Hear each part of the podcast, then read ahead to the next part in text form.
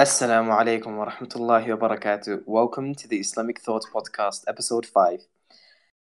Today, I am your host host, Atsiz, along with my co host, Yahya. How are you doing today, Yahya? Sorry, Alhamdulillah, can't complain. Alhamdulillah. And today we have a very special guest with us today, uh, which is Zohair Rahman. Uh, how are you doing, Zohair? Alhamdulillah, Jazakallah khair for having me. Excited to be here. Jazakallah khair. Um, so, today the topic will be the human fitra, uh, the natural disposition of a human being, some of the discussions that are required to actually understand what the fitra is, uh, some of the notions that are passed today within our contemporary times, both within uh, an academic light and also within a spiritual light, and the need for Muslims to sort of try and grasp or understand actually where does this leave us in terms of the Islamic scope that we have in terms of beliefs and so on. So before we actually get into the discussion, uh, Yahya, do you want to give a good, good brief introduction to uh, Brother Zohair? Yeah, Alhamdulillah, I've known uh, Brother Zohair for quite a bit now. Um, he's uh, I knew him from my university days.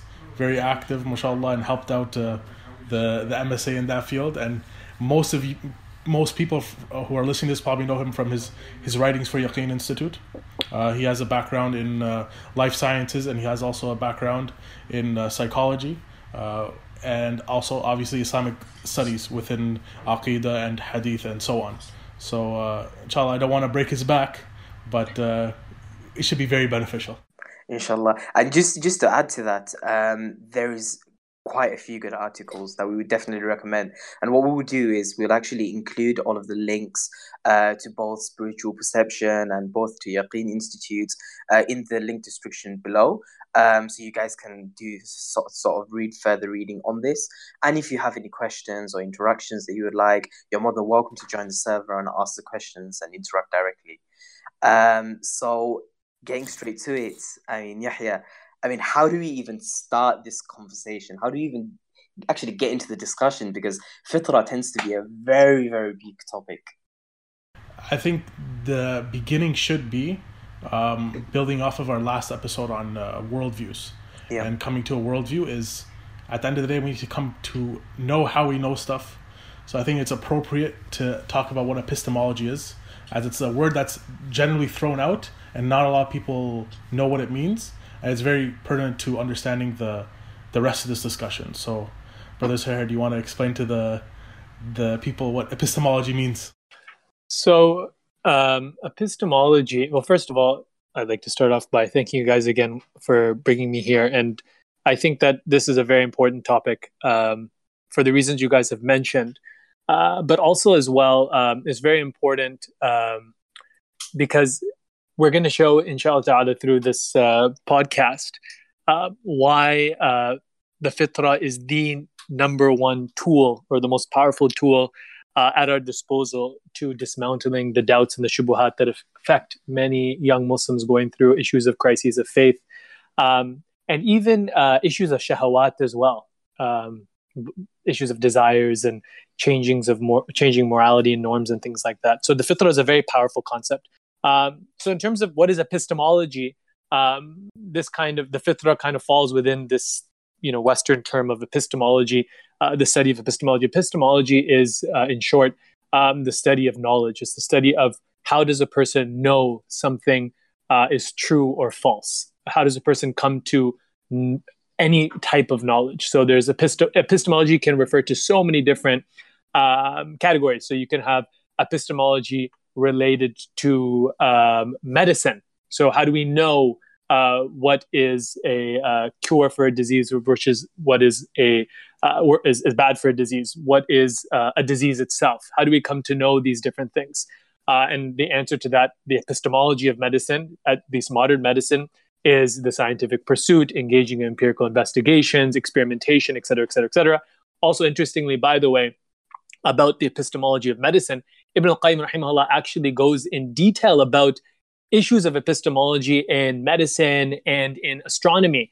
Uh, because in his times there were a lot of prevailing uh, attitudes regarding astrology in regards to the science of the stars, where people were saying things like the position of the stars determine certain events in the world and its effect on destiny, et cetera, et cetera. And he advocated for a kind of uh, objective, unbiased, empirical stance towards astronomy, and um, and and essentially discarded with astrology, calling it pseudoscience. And he does this in um, uh, uh, um, Miftah Dar Sa'ada, uh, the the keys of happiness. Uh, in, in, this work is a large work, uh, a couple of volumes, and it uh, essentially goes over his philosophy of science and his the importance of having a firm epistemology when it comes to the natural world.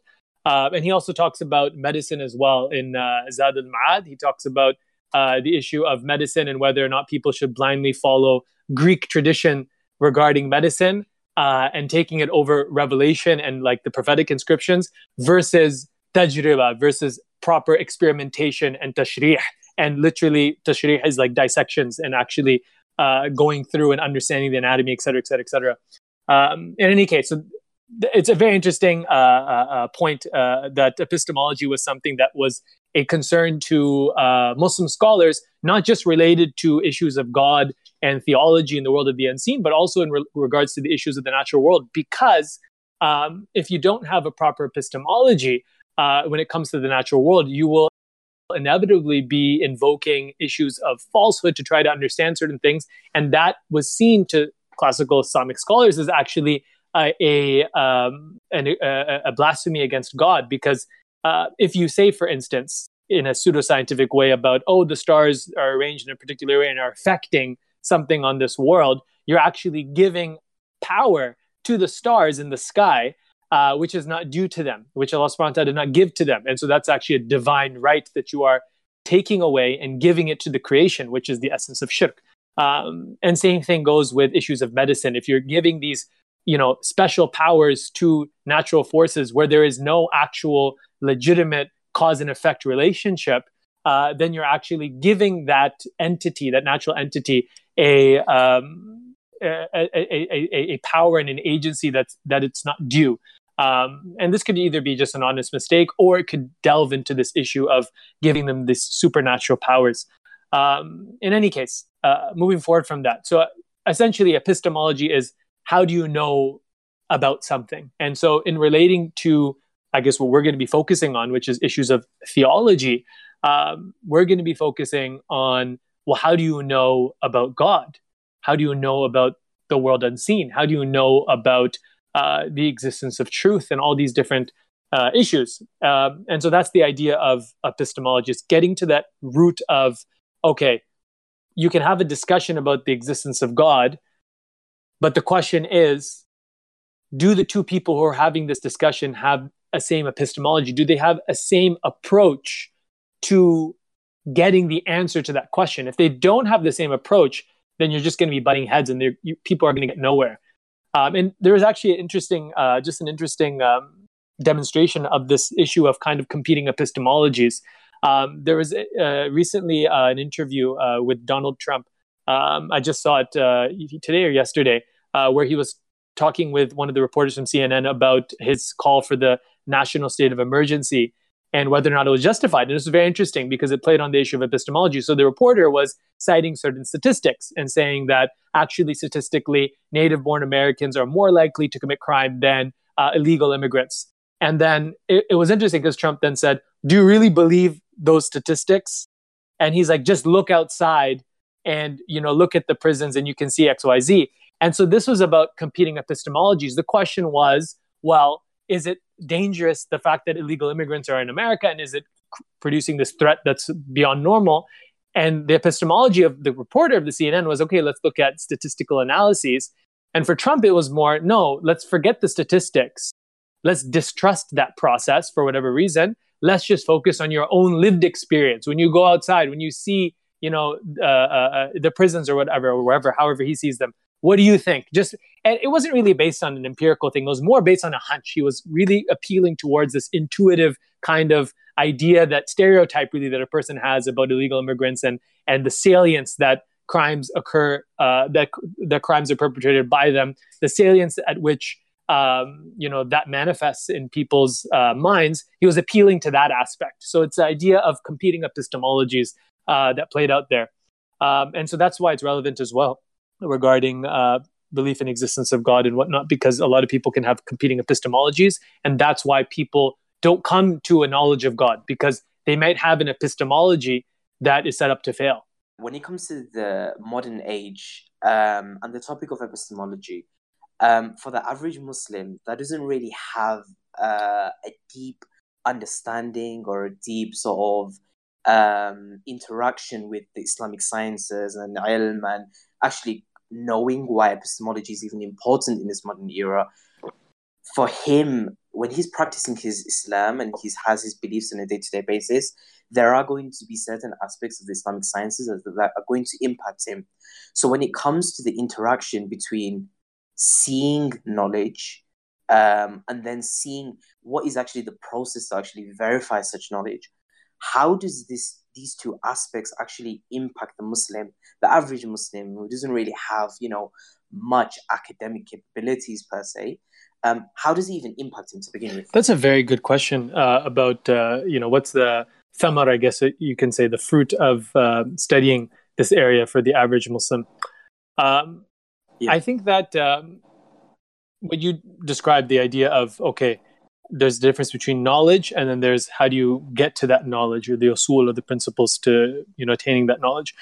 I think that for the average uh, Muslim, uh, it might not be necessary to discuss you know epistemology because and we're going to come into this uh, actually hmm. allah subhanahu wa ta'ala created within us a natural epistemology that does not need to be articulated uh, if a person is not exposed to all these different questions and doubts a lot of times it just functions normally and it's something that does not be is not required to be studied because it's just lived. It's common sense for people.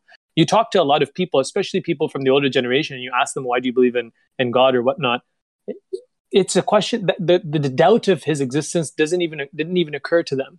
It's not even an issue that needs to be discussed for them.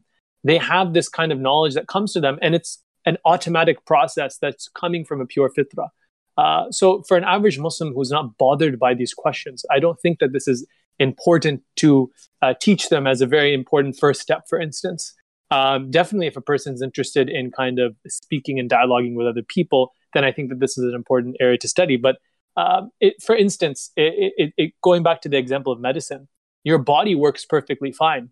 The average person doesn't need to know about how the heart works. The heart will pump its blood, whether you know it or not. The same thing with the fitra, whether you know it or not, it will operate in your mind.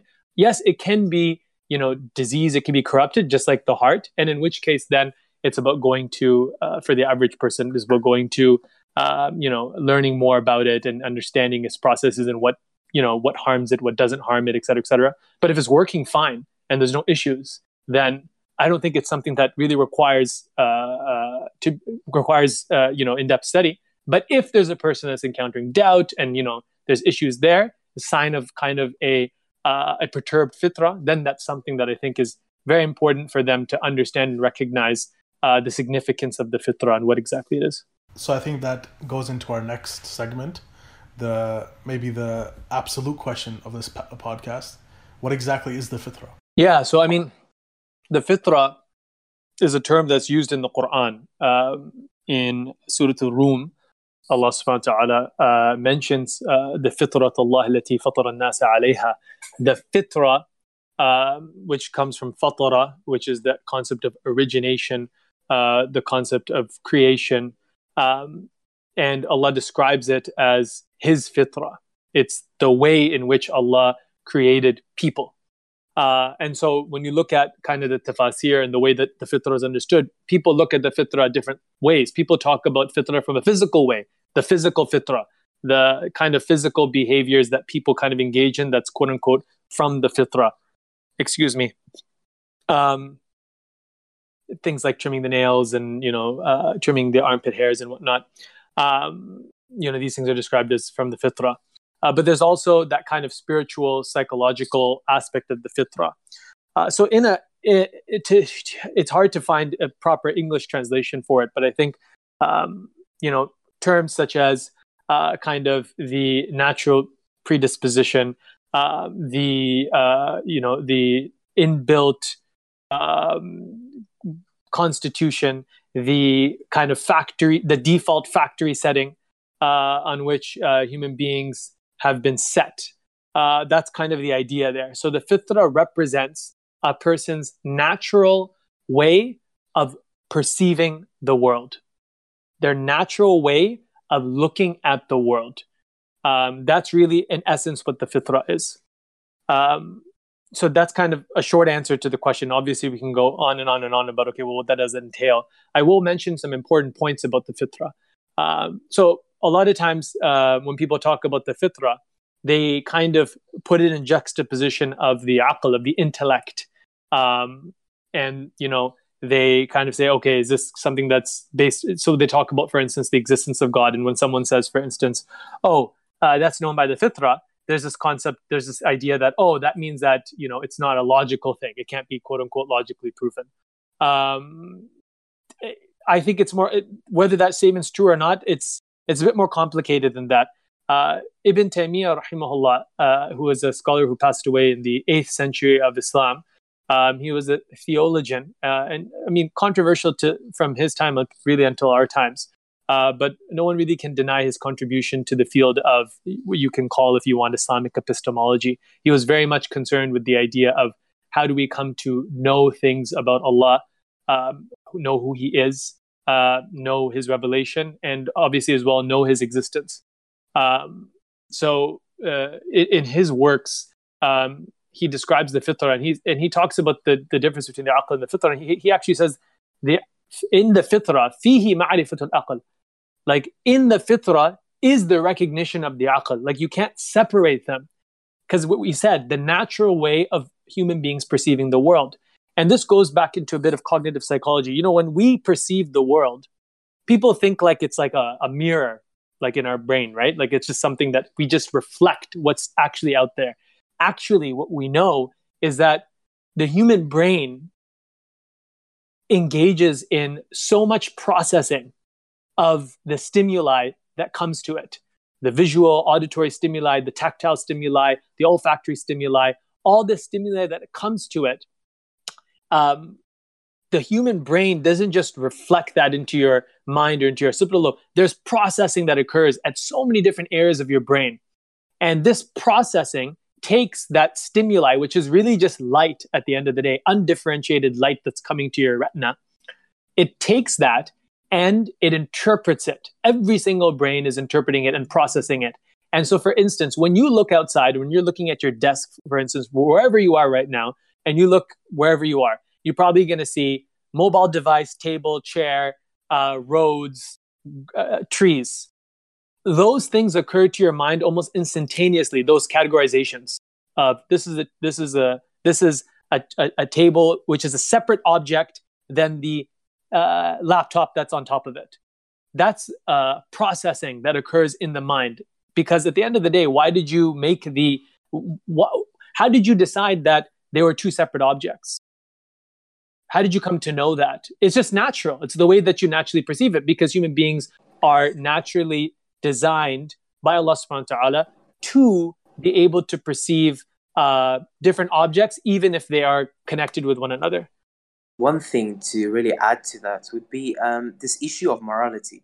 Because today, um, especially living in secular times, the, the question of morality becomes you know very very important for every single individual so then the sort of the question becomes is that the way in which we can categorize the aql or the intellect uh, and view it through the scope of the fitrah. Can the same actually be said for morality? Uh, even though we're stepping, taking a step back here, uh, stepping back from the framework of religious morality, and actually seeing that does the fitrah encompass any level of morality? Because I know that uh, Ibn Taymiyyah, he was of the opinion that actually even justice within itself is from the fitrah. So, I mean, from a psychological perspective and, you know, both from uh, a epistemological perspective, where does morality fit into it, if it does at all? Very good question. Um, so, just kind of finishing, tidying up what my last point, and, and it kind of goes perfectly into your into this question. So the idea is that human beings engage in this natural processing in their brain, and when stimuli come to them, they naturally categorize them into different things, whether that's objects, whether that's cause cause and effect relationships, whether it's all these things, these are naturally inborn into our minds. They're not something that requires to be taught. We naturally kind of come to this, and that's why if you look in the field of developmental psychology, they go into a lot about uh, kind of uh, how a child kind of learns about the world without really being taught. They're just this natural instinct that comes regarding language. So grammar, it's shown as well that uh, you know syntax is something that uh, it comes almost biologically to a child. That a child kind of gets the concept of grammar rules uh, at a very young age before he's formally taught. In any case, moving forward, so like we said, fitra is really the natural way that a person looks at the world.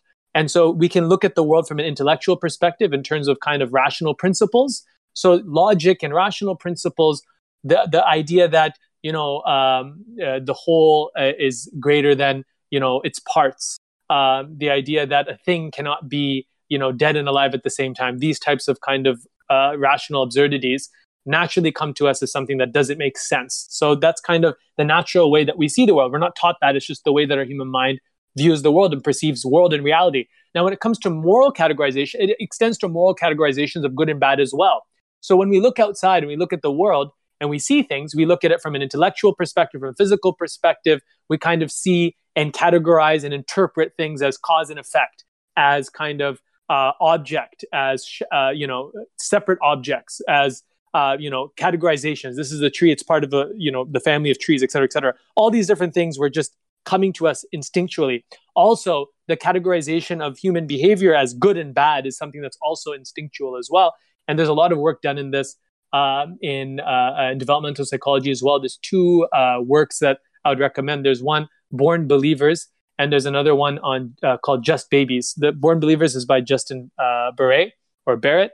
Uh, the second one is uh, Born Believers. I forgot the name of the author. Uh, but uh, those are two very good books that explore a lot of different child psychology studies at, at, the, at the level of infant, like literally eight months to 12 months to toddlers. And they explore their beliefs and the way that they see the world, the way that they naturally see the world, which is really getting in tune with that concept of what is that fitra? What is the natural way that human beings perceive the world? Um, so the perception of the world comes under moral lens. There's a moral lens in our mind, wherever it is. There's a moral lens by which we categorize human behavior. There's a rational lens by which we make sense of the world around us uh, and understand what's you know what's an absurdity, what's a possibility, what's an impossibility. Um, and there's that kind of I guess a, a empirical lens uh, as well as we kind of look for patterns in nature and see how things are naturally connected and relate to one another.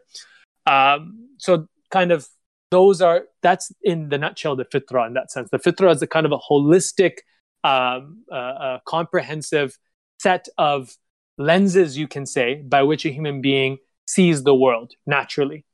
Um, and so the significance of this is that if oh, maybe we'll, the, I think we'll cut this. I think we will um, we will uh, tackle this inshallah ta'ala uh, as at the course of the as, of this conversation. So I'll leave it at that for now.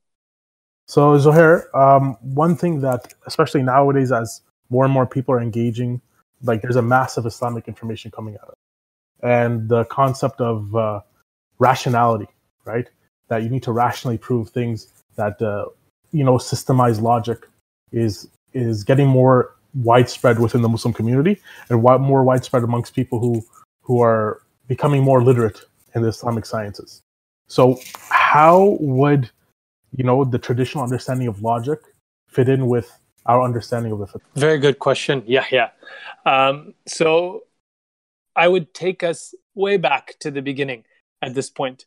Um, you can really find in the Western stream of thought, uh, from its inception, uh, if you want to call it its inception, but rather from its roots in Greek uh, Hellenistic uh, philo- uh, Greek philosophy in the Hellenistic period, um, you find that Western civilization has kind of followed the tradition of the Greeks, and um, the Greeks introduced this very skeptical, uh, skeptic-oriented epistemology, you can say, uh, of being skeptical at everything and focusing on logic as the primary or I mean they all differed. Some was logic some was empiricism Um, some were just completely Pyrrhonian skeptics who just kind of doubted everything, even their even their empirical senses and their logic, and so they were kind of left with this uh, kind of left with this uh, view of like you know like the like doubting whether or not you know they exist or whatever is around them exists or be whether they're in a matrix or whatnot. And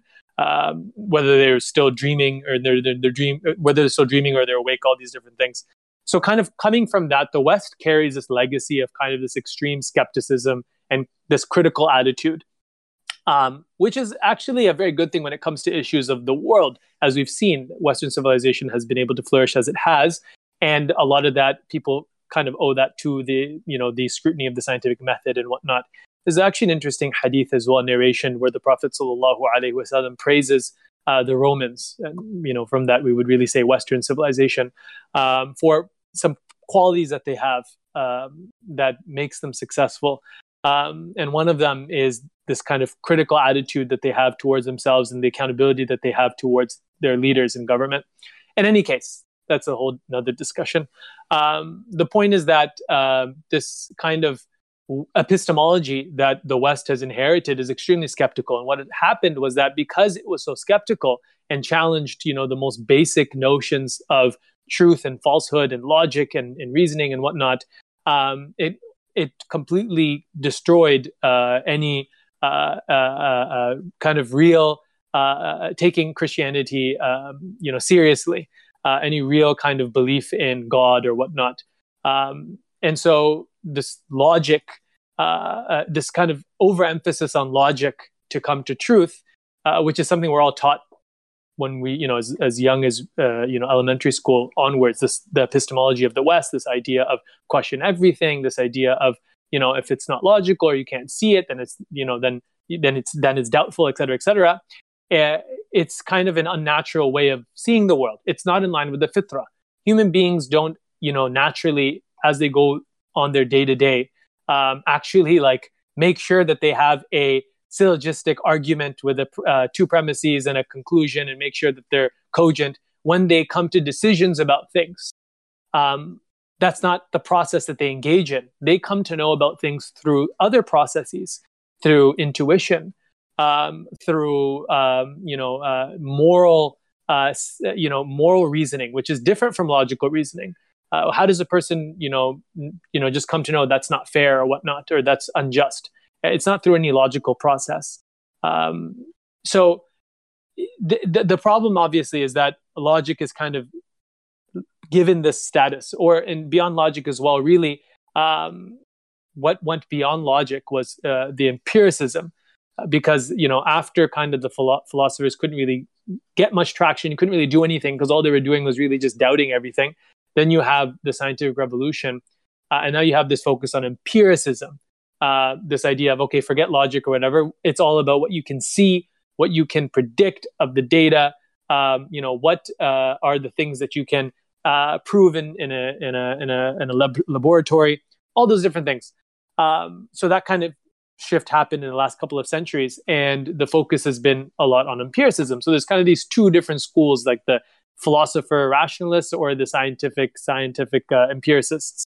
Um, and so neither of these camps uh, but for both of these camps there's really no serious conception of god no serious uh, conception of god that actually would have a impact on a person's life but what has happened is that Muslims who have grown up in the West, um, who have kind of learned these kind of uh, uh, ways of uh, of uh, of scrutinizing, you know, information and whatnot, they've attempted to use these different approaches to prove God's existence and to show no, it's not absurd uh, to believe in God, even if you look at it from a purely logical perspective, or if you look at it from an empirical perspective. Um, and so, in doing so, uh, many Muslims have uh, failed in trying to, you know, convince themselves, other Muslims, non-Muslims, uh, that you know God is true based upon these different approaches. Um, I mean, you have, for instance, in regards from a logical perspective, people talk about the uh, you know the Kalam cosmological argument. It's it's you know you know hundreds years of uh, centuries old argument uh, that finds its roots actually in millennia uh, in Aristotle's argument for God's existence. Um, it's something that's been debated, you know, throughout time up until now. Um, and you know, it, it, doesn't really. And actually, Ibn Taymiyyah himself criticized this argument and says this is just brings about doubt. It doesn't bring about certain knowledge about God's existence. And on the other side, you have you know empirical kind of ways where people talk about ideas of um, you know intelligent design and Christian, Christian evan- evangelicals and, and Catholics are really behind this intelligent design movement and trying to prove God by showing uh, different you know uh, different aspects of uh, of science and showing that you know science proves God's existence by uh, you know this anthropic principle or this idea that the universe is fine tuned for living and they show different aspects to show that hey this has to be intelligent design et cetera et cetera. Now from both perspectives what they're saying is true obviously no one's going to dispute that that yes the kalam cosmo- cosmolog- cosmological argument argues that you know this universe was created it had a beginning and so you know allah must allah created the universe. We would agree with that. Uh, the you know the intelligent design people when they talk about how everything's beautifully fine tuned the quran mentions this. I mean no one's disputing these aspects. What we're disputing is whether or not this can be used to convince a skeptic whether or not this can be used to convince a skeptic. It can definitely be used to increase the iman of a believer. It could even be used to convince a person with a you know a proper fitra. And we're going to go to that. Someone who's not trying to you know uh, learn about god through this kind of uh, pigeonholed epistemology of just logic or just kind of empirical um, uh, uh investigation. Um, but for those people who are you know stuck in that pigeonhole uh, then for them this is not going to convince them and muslims who are still stuck in that way of looking at the world, they'll find themselves never uh, able to find uh, a cure for their doubt because um, there's really no way out of doubt if a person approaches it from the rationalistic or empiricist mindset. And the reason for that is quite simple. Uh, there's an interesting uh, philosophical conundrum called Munchausen's trilemma. Um, and Munchausen's was an interesting figure in history uh, not Allahu a'lam if he really existed, but he was this person known for telling tall tales. Actually, in medicine, there's a syndrome called Munchausen syndrome, and it's given labeled to patients who basically make up their disorder and they come to the hospital looking for basically just attention and whatnot, and they just make things up about you know what they have. But there, and there's also relevance in philosophy because Munchausen uh, Munchausen's trilemma is the idea that um, when it comes to uh, you, when it comes to anything that a person knows, that there's a trilemma, in the sense that um, either that person knows that thing because of a, a, a, a you know logical argument, for instance, but the problem is is that this justification for that knowledge will go into one of three ways, which are all untenable. Number one is okay, it will go to an infinite regress. So, for instance, a person says, This is a logical argument for A. And then a person will ask, Well, what's the logical argument for that logical argument? Well, what's the logical argument for that logical argument? Until it gets to the point, well, that's just logic. That's how it works. Then you have to ask the question, well, what's the logical argument that we should trust our logic? And it goes on into infinity. And so then that's one line. The other line is so that's infinitism. The other line is foundationalism, where you take it to a foundation like rationalism or empiricism, and you just say, that's it, full stop. We just trust our logic, and that's just the way it is. Or if you don't do it that way, or it goes into kind of a circularity, circular reasoning, which is this idea of, okay, either it goes to, uh, you know, X proves Y, and uh, what proves X? Well, uh, y proves x. So y proves x and x proves y. So it's this kind of circular reasoning. Um, and so, in any case, the reason why I'm, I'm, I'm saying this is because uh, it demonstrates the idea that if a person has this limited epistemology, they actually can't know anything because they cannot escape Munchausen's trilemma. Everything is going to be called to question and doubted. Reason itself can be doubted. If a person says, I'll only believe something that has a logical argument, well, you just have to ask, well, what's the logical argument for that statement you just made? I will only believe in something that has a logical argument. What's the logical argument to say logic brings about truth? What's the logical argument for that? There is none. It can't exist itself. That's just going to be circular reasoning. Uh, same thing with empiricism as well. oh, when I see it, it's true. Well, what's the empirical proof that what you see is true? There is none. You can't prove it. And so this is the reason why this approach of Western skepticism is futile.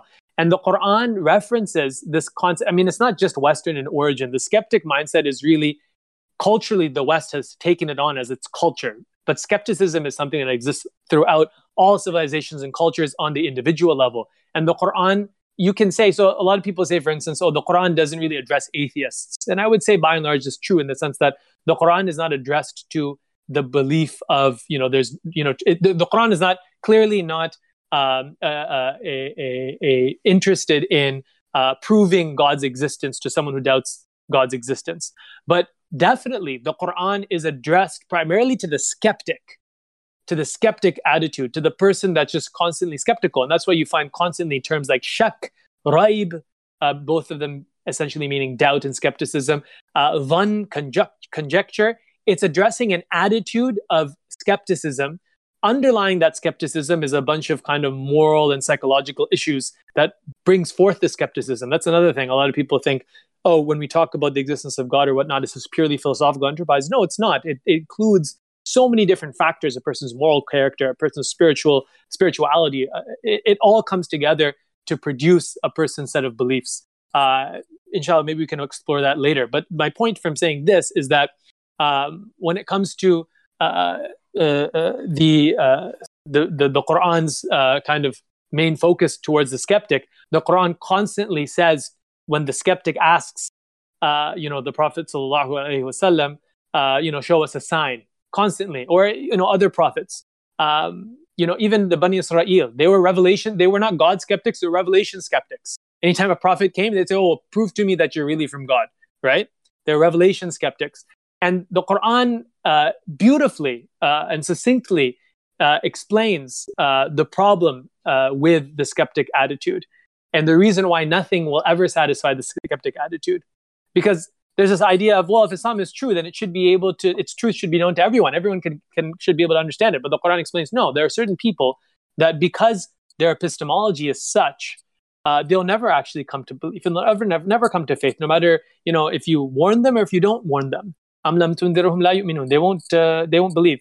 And so the Quran, for instance, says, um, you know, oh, they ask you for a sign. Say that, you know, if we were to give them a sign, and opened up the heavens and they were you know ascending to heaven and they were seeing all of that what would they say لقالوا بل سكرت أبصارنا بل نحن قوم مسحورون no uh, you know we're hallucinating this is this is not happening we're just this is just a hallucination of our of our of our eyes and uh, you know or you know we're just bewitched we just you know some magic's been done to us so you see that even the strongest sign that they themselves are saying okay once i get the sign then i'll believe the Quran explains, no, you won't believe because you can always be skeptical about anything if you want to. And even the most clearest sign, you can easily dismiss it by saying, oh, I, you know, I'm, I'm, I'm just hallucinating. How do I know that I'm actually seeing it? How do I know that it's not something else that's going on? How do I know? I mean, they use, they, they invoke the term of, you know, uh, sorcery or whatnot. In our times, people wouldn't say that, you know, the skeptic wouldn't say that. They'd say things like, oh, you put something in my drink. How do I know that what, you know, you know, I, I was drugged. I'm on L- I'm on LSD or something like that. Like I, I I'm on um, you know hallucinogens. So um, yeah, and whatnot. So uh, that would be kind of the modern equivalent. So the idea is that kind of to summarize all of that, uh, the idea is that um, you know the the skeptic uh, who says that I'm only going to believe you know what's logical or, or, or reason or, or, what's based on reason, reason, and other persons I'm only going to believe what I can see um, there are two issues. Number one is that uh, it's self refuting because if you say that I'm only going to believe what can be proved by logic, well, that statement you just made cannot be proved by logic. So you can't make that statement. Uh, same thing with the case with the empiricist. And number two, and this is an important thing as well, um, that epistemology and that approach, if you take that approach, you actually deny so many things that you yourself believe and so many other people believe. Um, so, for instance, if you um, um, if you say, "Oh, I only believe what I can see," well, you can't see moral values. Do you believe in justice, and do you you know do you commit yourself to justice and and and, and living fairly? Um, well, if you do, that can be empirically proven. So, where are you getting that from? Uh, you should you know disregard that uh, belief as well. So it, it creates a lot of problems. So one can say that what makes a fitra different from these other epistemologies? Can it not be also self-refuting that you're relying upon something to then say, "Oh, I, this is truth"? That how do you know fitra is true? From revelation. How do you know revelation is true? It's from the fitra. Okay, very good question, and this kind of gets to the crux of the idea of why uh, the fitra is kind of the most powerful tool we have to understanding the truth. So it comes down to one decision that everyone needs to make. And the fundamental decision everyone needs to make is is there meaning in the world or isn't there meaning in the world? That's the first question.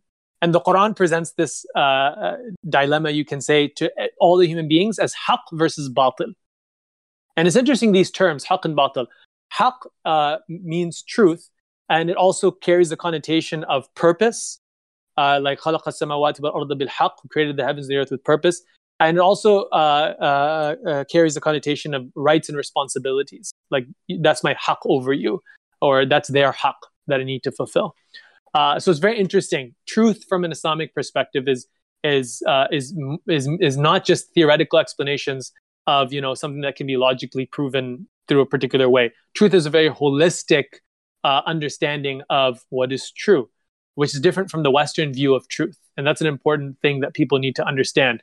That when a person says, "I'm trying to understand what's true," um, really what they're trying to say is they're trying to understand what's meaningful and that's what the quranic term is for truth it's what's meaningful what is what is purposeful what is you know uh, uh, what is your responsibility in this world uh, and you know what is the truth in general? Uh, those are the terms that are used to describe truth uh, from a quranic perspective.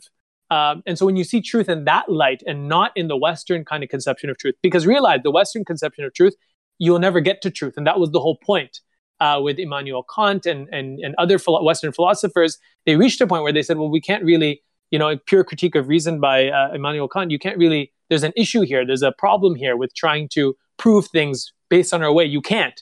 Uh, you know, there's there's no real way of understanding truth in any objective way because everything can be doubted. And this is what has led to what we see now in kind of postmodern philosophy this idea of okay if objectively things can't be proven then let's focus on the subjective let's focus on subjectively what people think is true and that's just true for them and so from there you have this you know popular cultural cliches of like you know you live your truth and you know you do what you believe and everything's very subjective no one can tell you who you are no one can tell you your identity it's about you et cetera et cetera all these different kind of cliches uh, that we hear is stemming from the demolition of any concept of objective knowledge and of any objective meaning in the world and it comes from the way that the West had conceived of truth. But from the Quranic conception of truth, it's holistic. Haqq isn't just about you know theoretical plausibility from logic.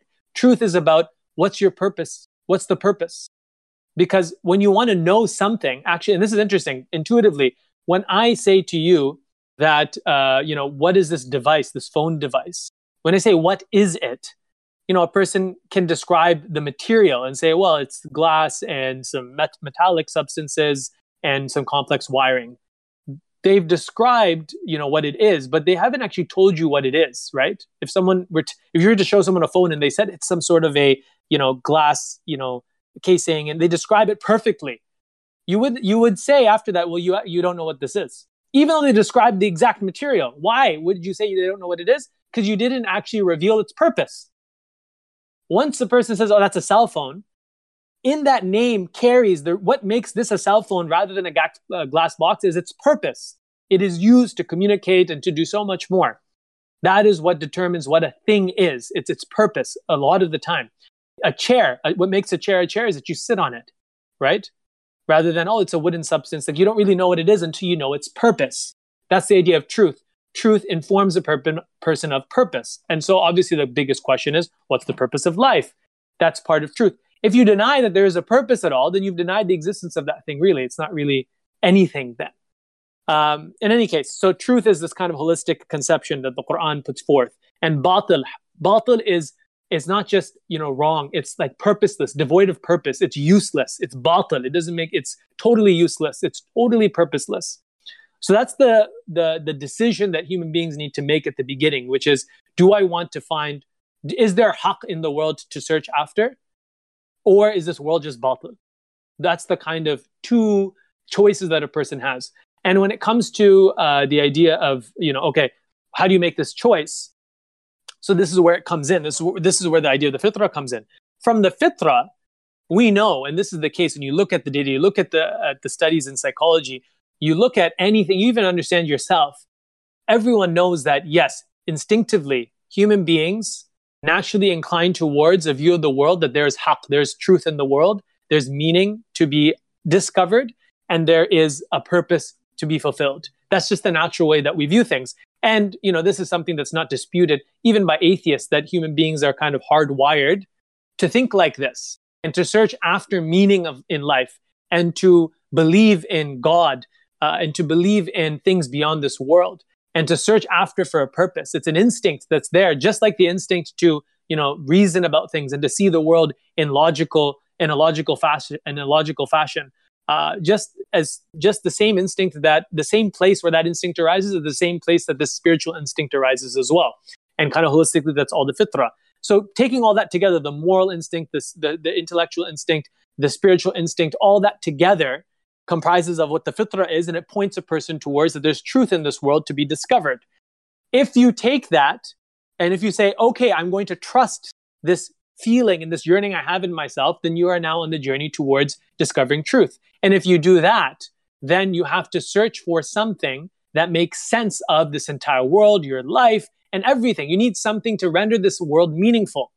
And if the world emerged from you know just random uh, just uh, you know random collisions it was just randomly uh, uh, arranged in this particular way then there's no meaning in the world because meaning requires intentionality there had to be a reason why things are the way they are then it, that's where meaning arises from if there's no reason then there's no meaning behind it it's just random there's no such thing as an explanation because it was randomness when someone asks why is it this particular way there is no real reason. You just say, oh, that's just the way that it, it was.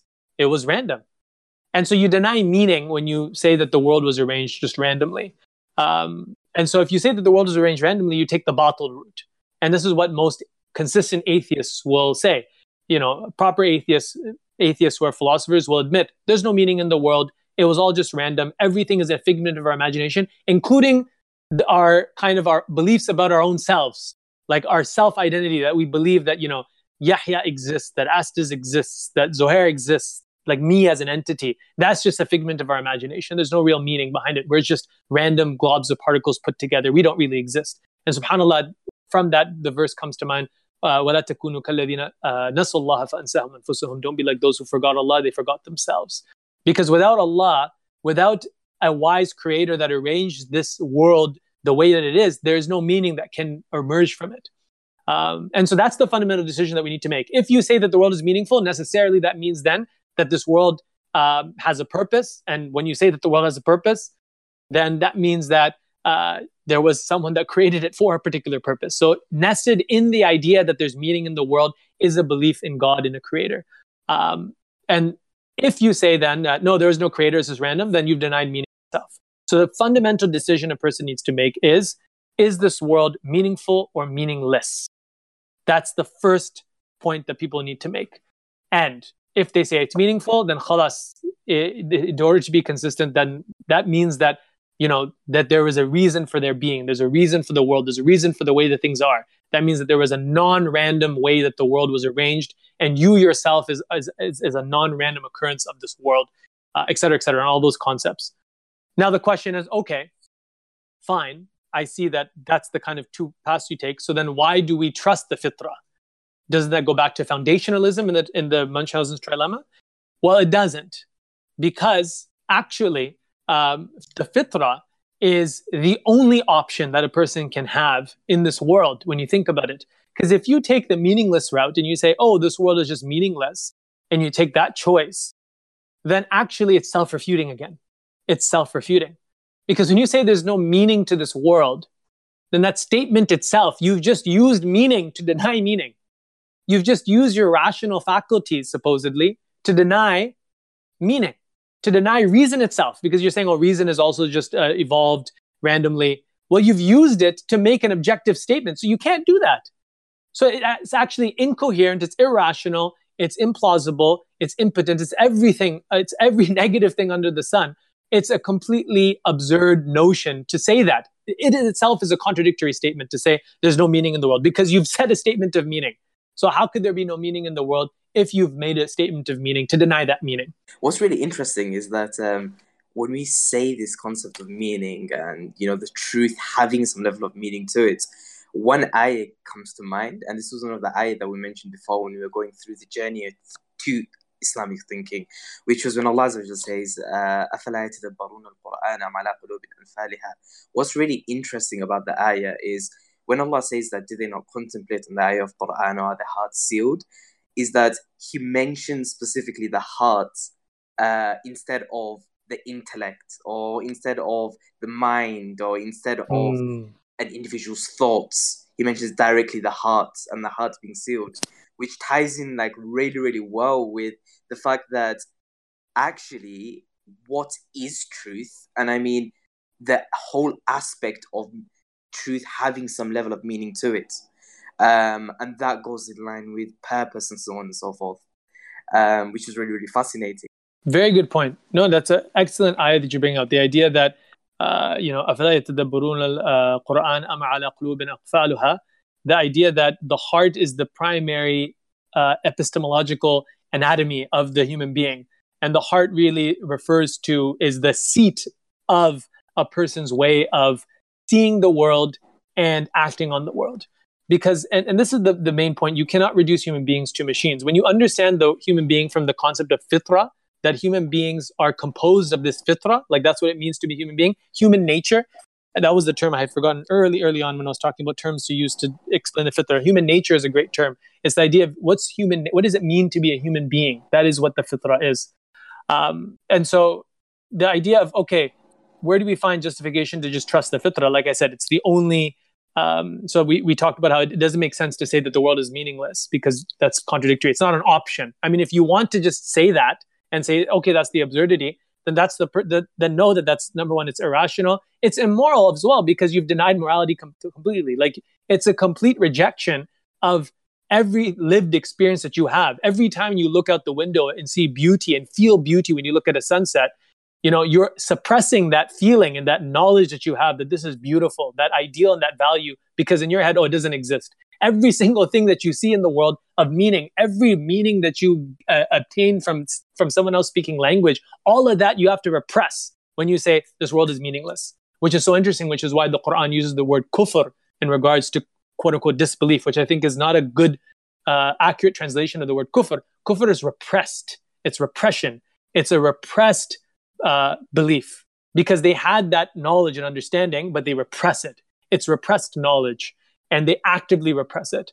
Um, and so that's the idea of, of, of trusting. So the fitra is goes away from Munchausen's trilemma because it's attached to this concept of meaning. That if you make that decision that okay, I'm going to live my life of, with meaning because number one, and this is most people don't think about it in this particular way. At the end of the day, this is like I said. Remember when I talked about how people don't need to study this because people naturally understand this. The average person they look for responsibility to in, in the world they look for things to do in the world they look for ways to be useful they operate within a particular moral you know paradigm they act in the world as if things matter as if their life is worth something like all these different concepts are just natural to people it doesn't need to be explained to them and so they and that's what it means to be human beings human beings when they look at the world they don't see you know x's and and and you know and numbers and mathematical equations they see a world of meaning when they see, you know, their parents and, fa- and family and friends, they don't just see biological entities that are like biological accidents. They see meaning behind that. This is my mother. This is my father. This is my friend.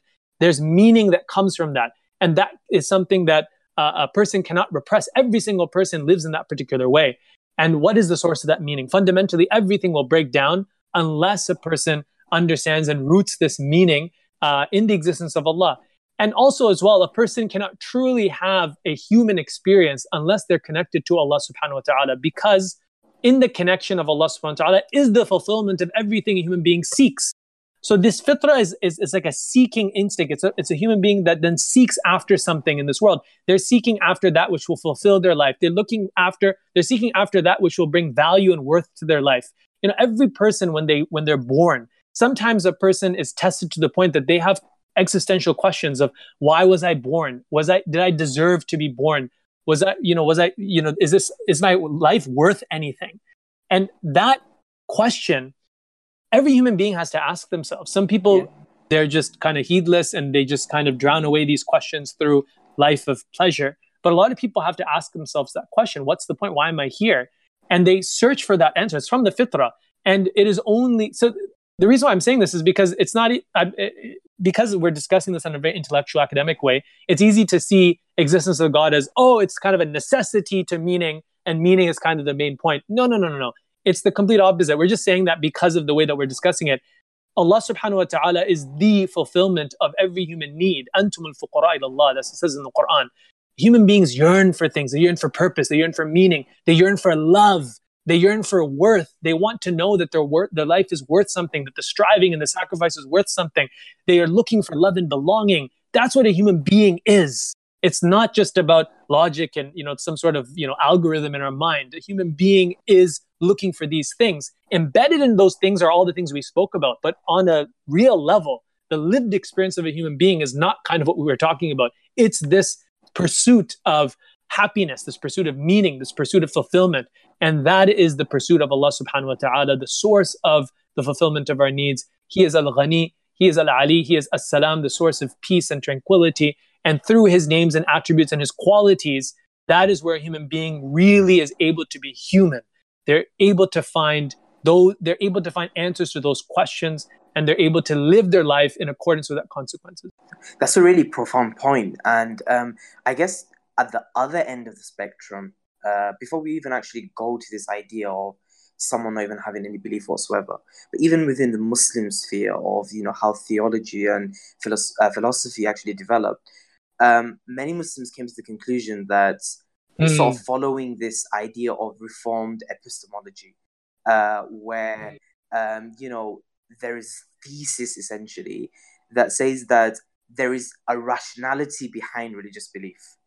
Um, this really central idea that's been sort of implemented, where you know there isn't really this need to appeal to evidence or arguments and you can actually create a premise within itself. I know that we've actually covered most of I'm sorry uh, for rambling. Your your answer is very comprehensive in terms of covering these angles and actually addressing.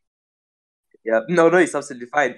Um, but I mean, just to sort of have a little focus on reformed epistemology within itself and how deep it actually goes and some of the consequences it can have. I mean, what would you say to those individuals that do fall on that spectrum and do follow that route of absolute rationality? So, Reformed epistemology, according to my understanding, and you can correct me if I'm wrong, is the idea that uh, religious beliefs do not require uh, rational justification yeah. because they emerge from the same, you can say, epistemological level as reason and empiricism, in the sense that what we just talked about, the idea that, yeah, so that's the idea of Reformed epistemology, which I think is very much in line with kind yeah. of what we're saying, which is this idea that you don't need evidence. And actually, you find many quotes from Ibn al-Qayyim, rahimahullah, uh, throughout many of his works, and one of his most famous ones, Madarij Salikin, as well. Um, he has a section, interestingly, under the section of chivalry and manliness. He talks about the idea of not needing uh, evidence and, and justification and argument to come to an understanding of truth as a as a defining feature of masculinity, which is very interesting. Um, so he he talks. He, he says, "كيف أطلب الدليل على من دليل عليه?" How can I uh, search for a proof um, in the for the one who is a proof for my own existence in the sense like and you know uh, he talks about the idea of how are you going to prove something whose existence is more obvious than the proof itself Th- this is very much in line with this uh, the idea of uh, reformed uh, epistemology yeah. Uh, that it doesn't require um, a uh, justification and evidence all it requires belief in allah is the decision that a person has to live their life with meaning that's it it's literally really at, at its root then it's the it's the decision to live life i guess a further question would be with that um, when it becomes synonymous, it becomes synonymous with rationality, right? But a lot of individuals and a lot of academics, they make this appeal that, you know, that's fine. Let's negate the fitrah. The fitrah has its place, but let's focus on absolute rational thinking. So there is that level of rational thinking that is required in order for you to believe to begin with, Hmm. um, which effectively actually negates the fitrah in the process. So I mean, how Yeah. do we go about actually addressing this issue? Because it seems to be a very big issue within sort Yes. of the focus of uh, the theological debates that took place, and uh, even Ibn Taymiyyah himself addresses this many times. But within a contemporary uh, perspective, one of the things that we mentioned before was that you know we live in a very very literal world where everyone has this level of thinking, and to many extents, thinking within Yeah. itself is imposed on others. Uh, this level of critical criticalness.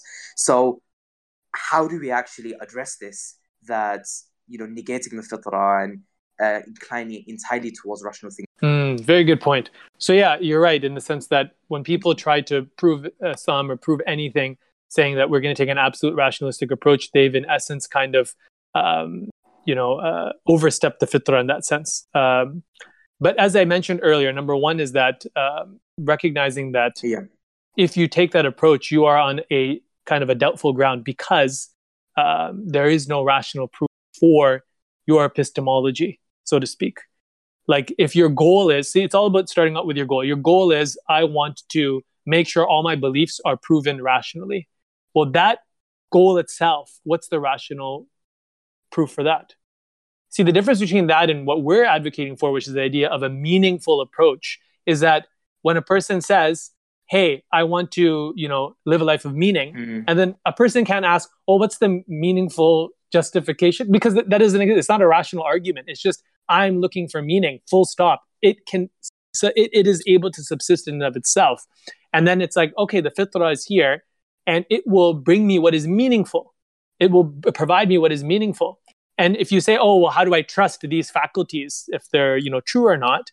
Well, then you've, it goes back to the second point, which is, well, then this world is meaningless because the fa- same faculties you're using to doubt that are the faculties that you are doubting. You're doubting reason with reason, et cetera, et cetera. And in any case, so that's one point to mention the idea that um, absolute rationality does not engender uh, real, true knowledge because it just engenders doubt because you can doubt everything, including the first premise. And so everything that emerges from it is just doubtful.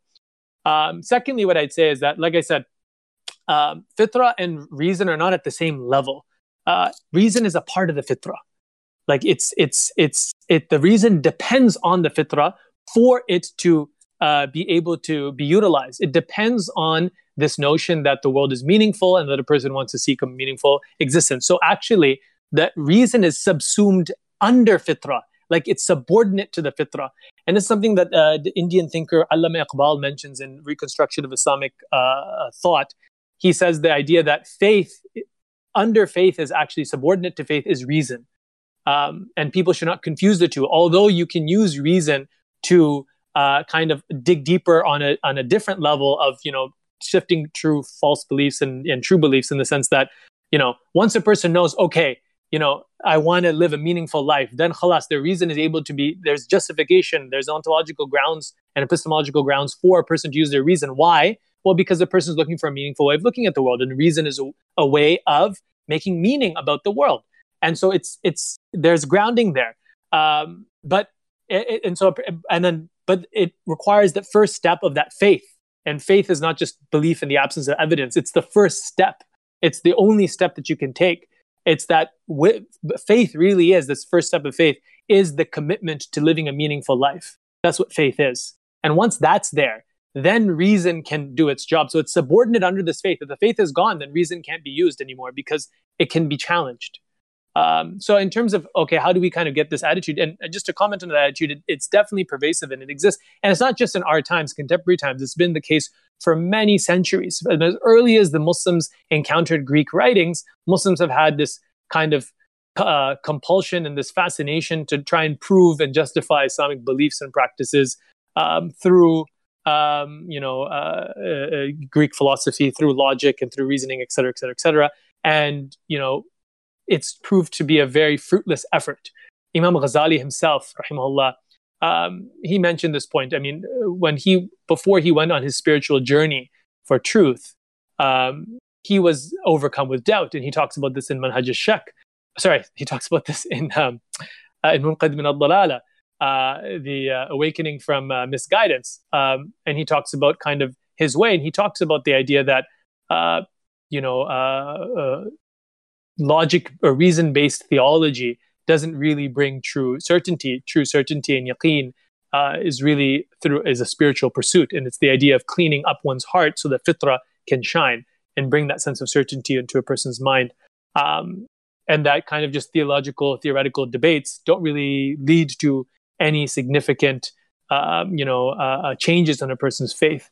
Uh, and so I think recognizing uh, number one the uh, you know the problem of taking an absolute rationalistic approach and how it's self-defeating understanding um, the idea that uh, faith is is is actually the primary is the most fundamental kind of epistemological level that a person can take and everything beyond faith and meaning is um, is subordinate to that faith and meaning that iman in and, and when i say faith and meaning really it's iman in allah um, eh, so that those are the things that kind of need to be explained. And, and the problem is obviously, as you can see through the course of this podcast, it's very difficult to convey and communicate these ideas. And the reason for that is just quite simply because it's common sense. Common sense is very hard to explain because it's so intuitive and reflexive to us. It's very hard to explain to someone what we've just described because what we've described is nothing groundbreaking.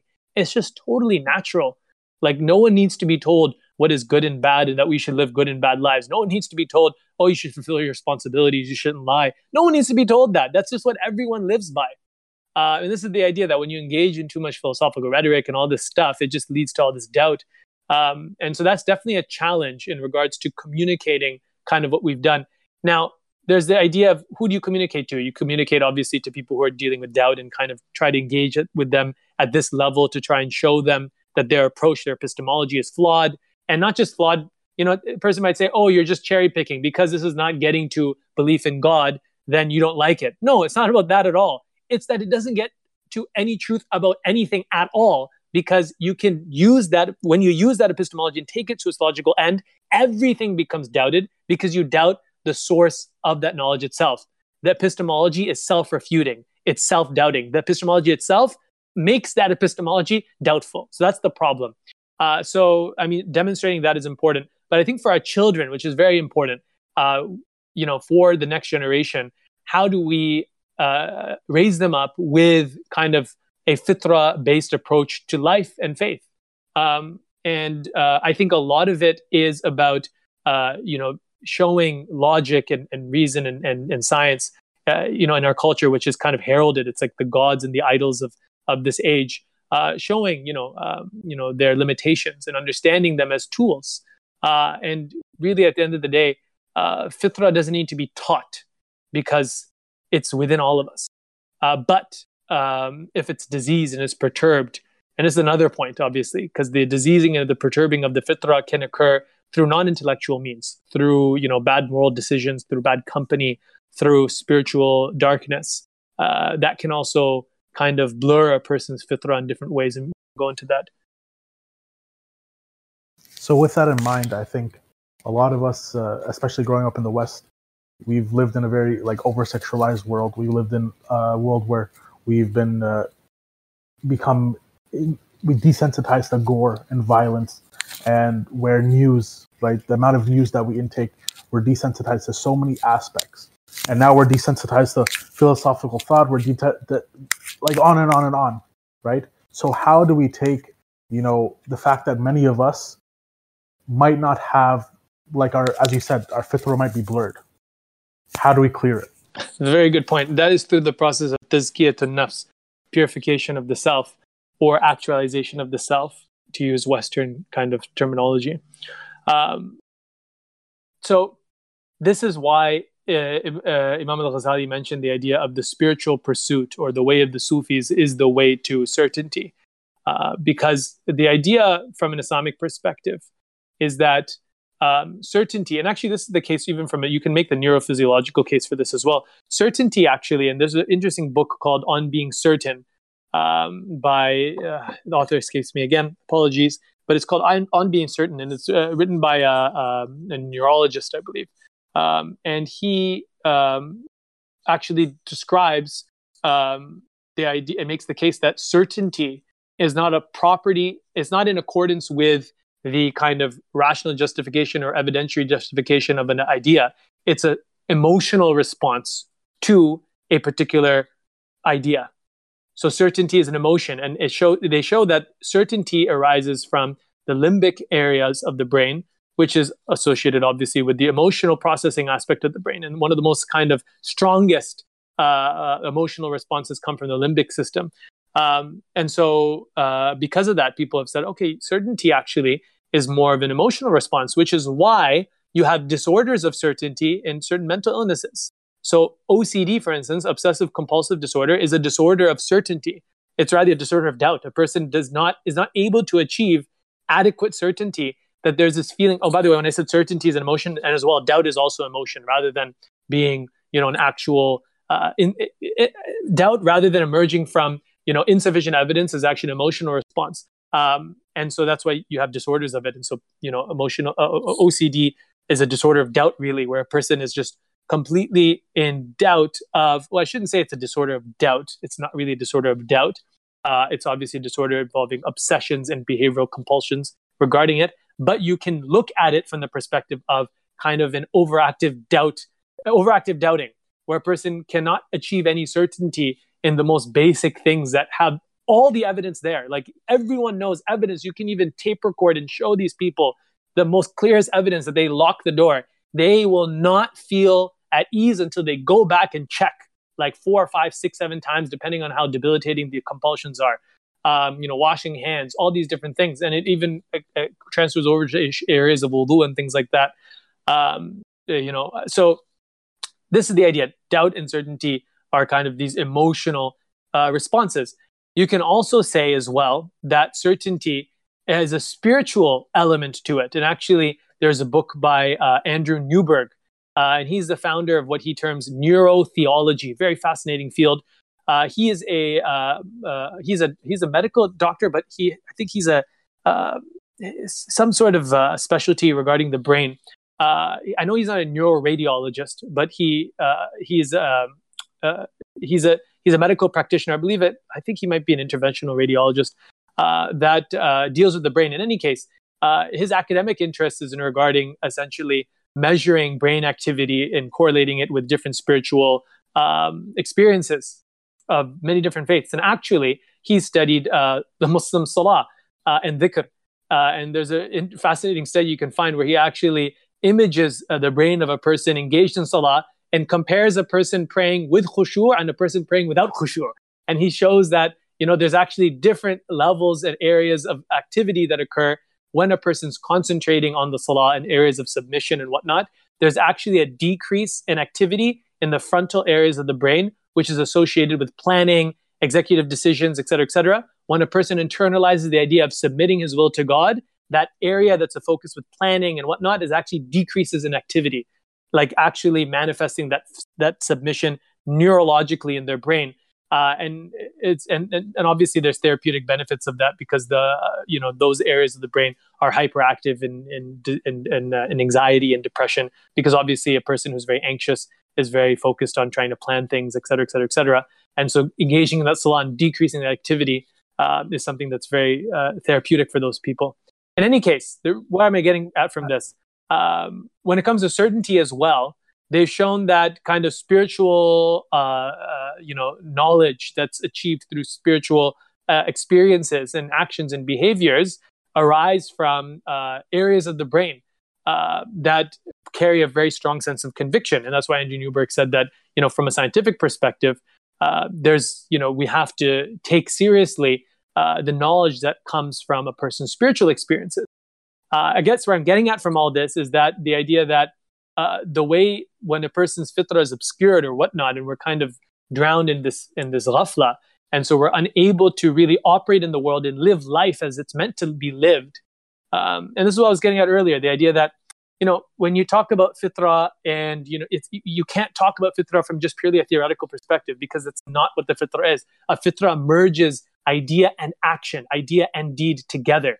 And that's what iman is in faith. Faith is not just belief. Faith is belief and action together. And so you cannot divorce these two concepts. And so a fitra is a way of living um, and living in this world. And so uh, when, and that's why. And so person might ask, well, why is it that when I'm, you know, looking at X, Y, Z or doing X, Y, Z, that's going to affect the way I think? Um, it does because the way you think is determined by how you behave as well.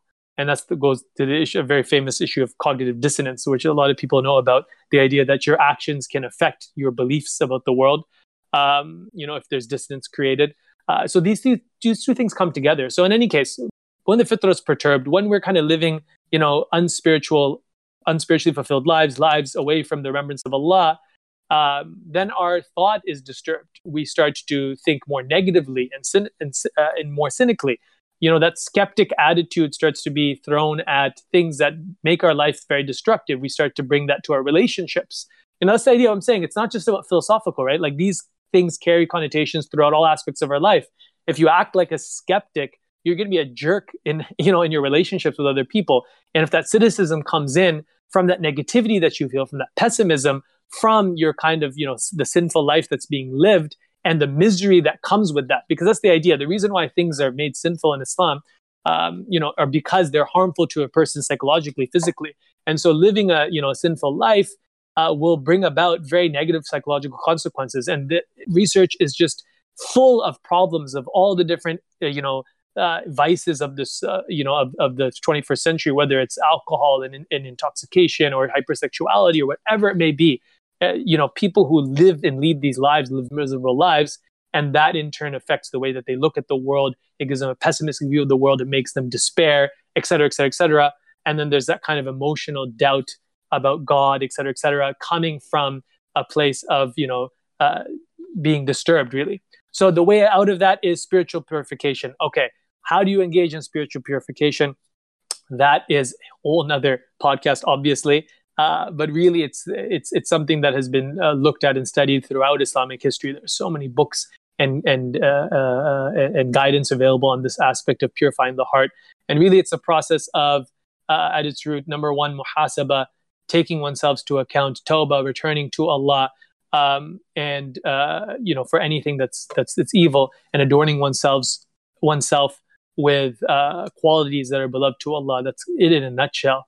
Obviously, there's a process behind that, and there's a lot of depth behind that, and there's a lot of inner work that needs to happen uh, because you're almost doing self spiritual surgery uh, to try and kind of understand what's the problem in my soul and take out, you know, the cancer that's affecting uh, the soul. So uh, that's a whole process in and of itself. I think it's interesting that um, this wasn't done by purpose, but if you look now back at the what we just did the, for the podcast. It's as if we expounded upon those last few ayat of uh, Surah Al Imran. Mm. The the the recognizing of meaning that there wasn't creating a batil. Yes. Then to go through what you went through. Exactly. The the the end of Surah Al Imran is ex- so fascinating, and it really summarizes everything we've mentioned in this podcast. And it is the uh, passage that describes like the the epistemology of of the Quran. Um, as you mentioned earlier, the idea of Subhanaka, you know, uh, uh, Rabbana ma khalaqta hada batila, the affirmation of meaning in this world and the disassociation from seeing this world as meaningless. And then before that, Allah describes, well, what is the state, the phenomenological state of that person who arrives at that conclusion? It's not just something that, you know, everyone will arise at Not everyone will be convinced of that. It's who? The people who الذين يذكرون الله قياما وقعودا وعلى جنوبهم. The ones who are thinking about Allah, you know, sitting, standing, and lying down. Now, a person may say, "Oh, this is circular. Here he believes in Allah." Uh, this is the point that believing in the divine reality is a natural thing that everyone believes in. Everyone believes in the divine, that there's something out there. And people who are searching for purpose and meaning, they are thinking about Allah. That's what they're thinking about when they're searching for something more, when they're thinking about these qualities of transcendence. They're thinking about Al Ali. that's who is the most transcendent. When they're thinking about qualities of truth, they're thinking about al-haq. When they're thinking about qualities of love, they're thinking about al-wadud. When they're thinking about qualities of justice, they're thinking about al-muqsit and al-adl. You know, they're thinking about Allah, right? These people. And then they come to that conclusion when they look at the world around them and they bring all that in. Their fitrah outputs what? There's meaning in this world. Not only meaning, by the way, accountability and consequence as well for my actions, which is very interesting because human beings recognize innately. This is why you find cross culturally this idea that you know uh, your actions have consequences, whether that's the karma of the Buddha, uh, sorry, of the Hindus, um, or the um, you know the concept of nirvana with the Buddhists and all these different things. Uh, and obviously the Abrahamic faiths. But beyond that as well, there's a concept of your actions have consequences as well. That you have responsibility in this world, and that there is consequences for those responsibilities. So the person actually affirms two things: meaning and accountability. So he says, he says ربنا خلقت ربنا ما خلقت هذا باطلا سبحانك فقنا عذاب النار. Right? So save us from the punishment of the hellfire. Recognizing that there's accountability for actions and also recognizing I've messed up my entire life, right? Um, and then what's really fascinating is well, ربنا إننا سمعنا مناديا ينادي للإيمان that how do they come to faith? So they have this uh, you know, I don't like to use the word assumption because people use the word, this is the assumption that you're having that there's meaning in the world. It's not. It's an iman, it's faith. It's this is what faith is. And it's not an, a, you know, an unproved assumption that you take. As I said, it's the only uh, meaningful and it's the only meaningful, rational, intelligible, you know, uh, uh, it's the only way to, to live in this world uh, is with this faith and meaning because otherwise life loses its meaning. There's no such thing as life at the end of the day then.